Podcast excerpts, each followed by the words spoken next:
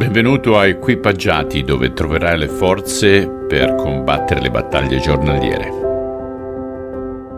Anche quest'oggi continuiamo col Vangelo secondo Luca capitolo 12 versetti 22 al versetto 48.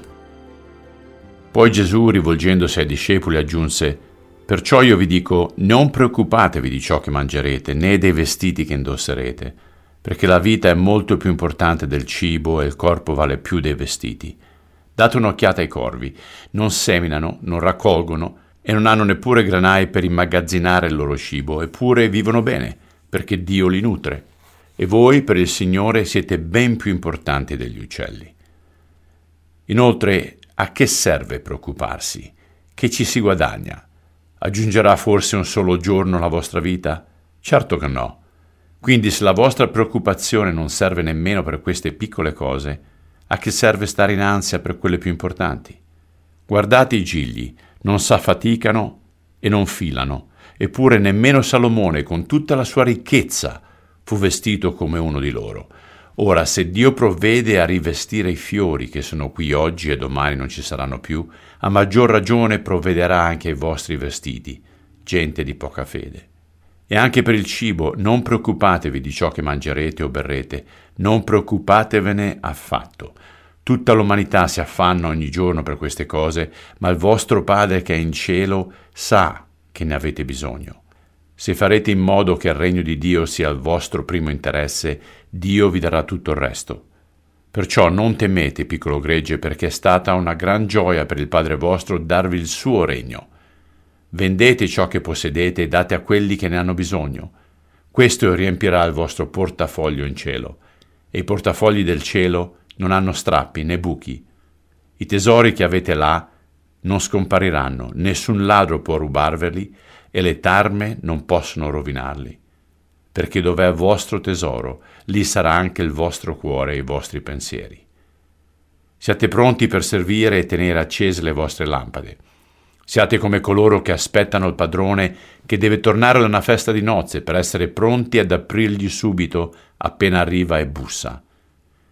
Beati quelli che al suo ritorno il Signore troverà pronti.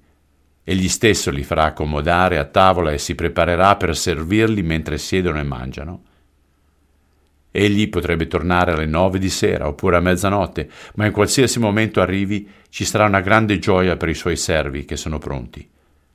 Tutti si terrebbero pronti per riceverlo, se conoscessero il momento esatto del suo ritorno, proprio come starebbero allerta per un ladro sapendo quando arriva.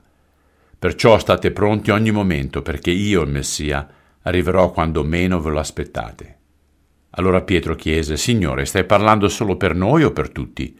E il Signore rispose, Le mie parole sono dirette a qualsiasi uomo fedele e saggio, a cui il padrone ha affidato il compito di distribuire il cibo agli altri servi. Se il padrone torna e trova che ha fatto un buon lavoro, per lui ci sarà una grande ricompensa. Il padrone gli affiderà tutti i suoi beni. Ma se quell'uomo comincia a pensare ci vorrà molto prima che torni il mio padrone e si mette a frustrare i servi di cui è responsabile, a passare il suo tempo in divertimenti e a gozzovigliare, ebbene, Ebbene il suo padrone tornerà quando meno se lo aspetta, lo licenzierà e gli farà fare la fine che meritano gli infedeli. Quel servo sarà pulito severamente perché, pur sapendo qual era il suo dovere, non ha voluto farlo. Ma tutti quelli che non si rendono conto di agire male riceveranno una punizione meno severa.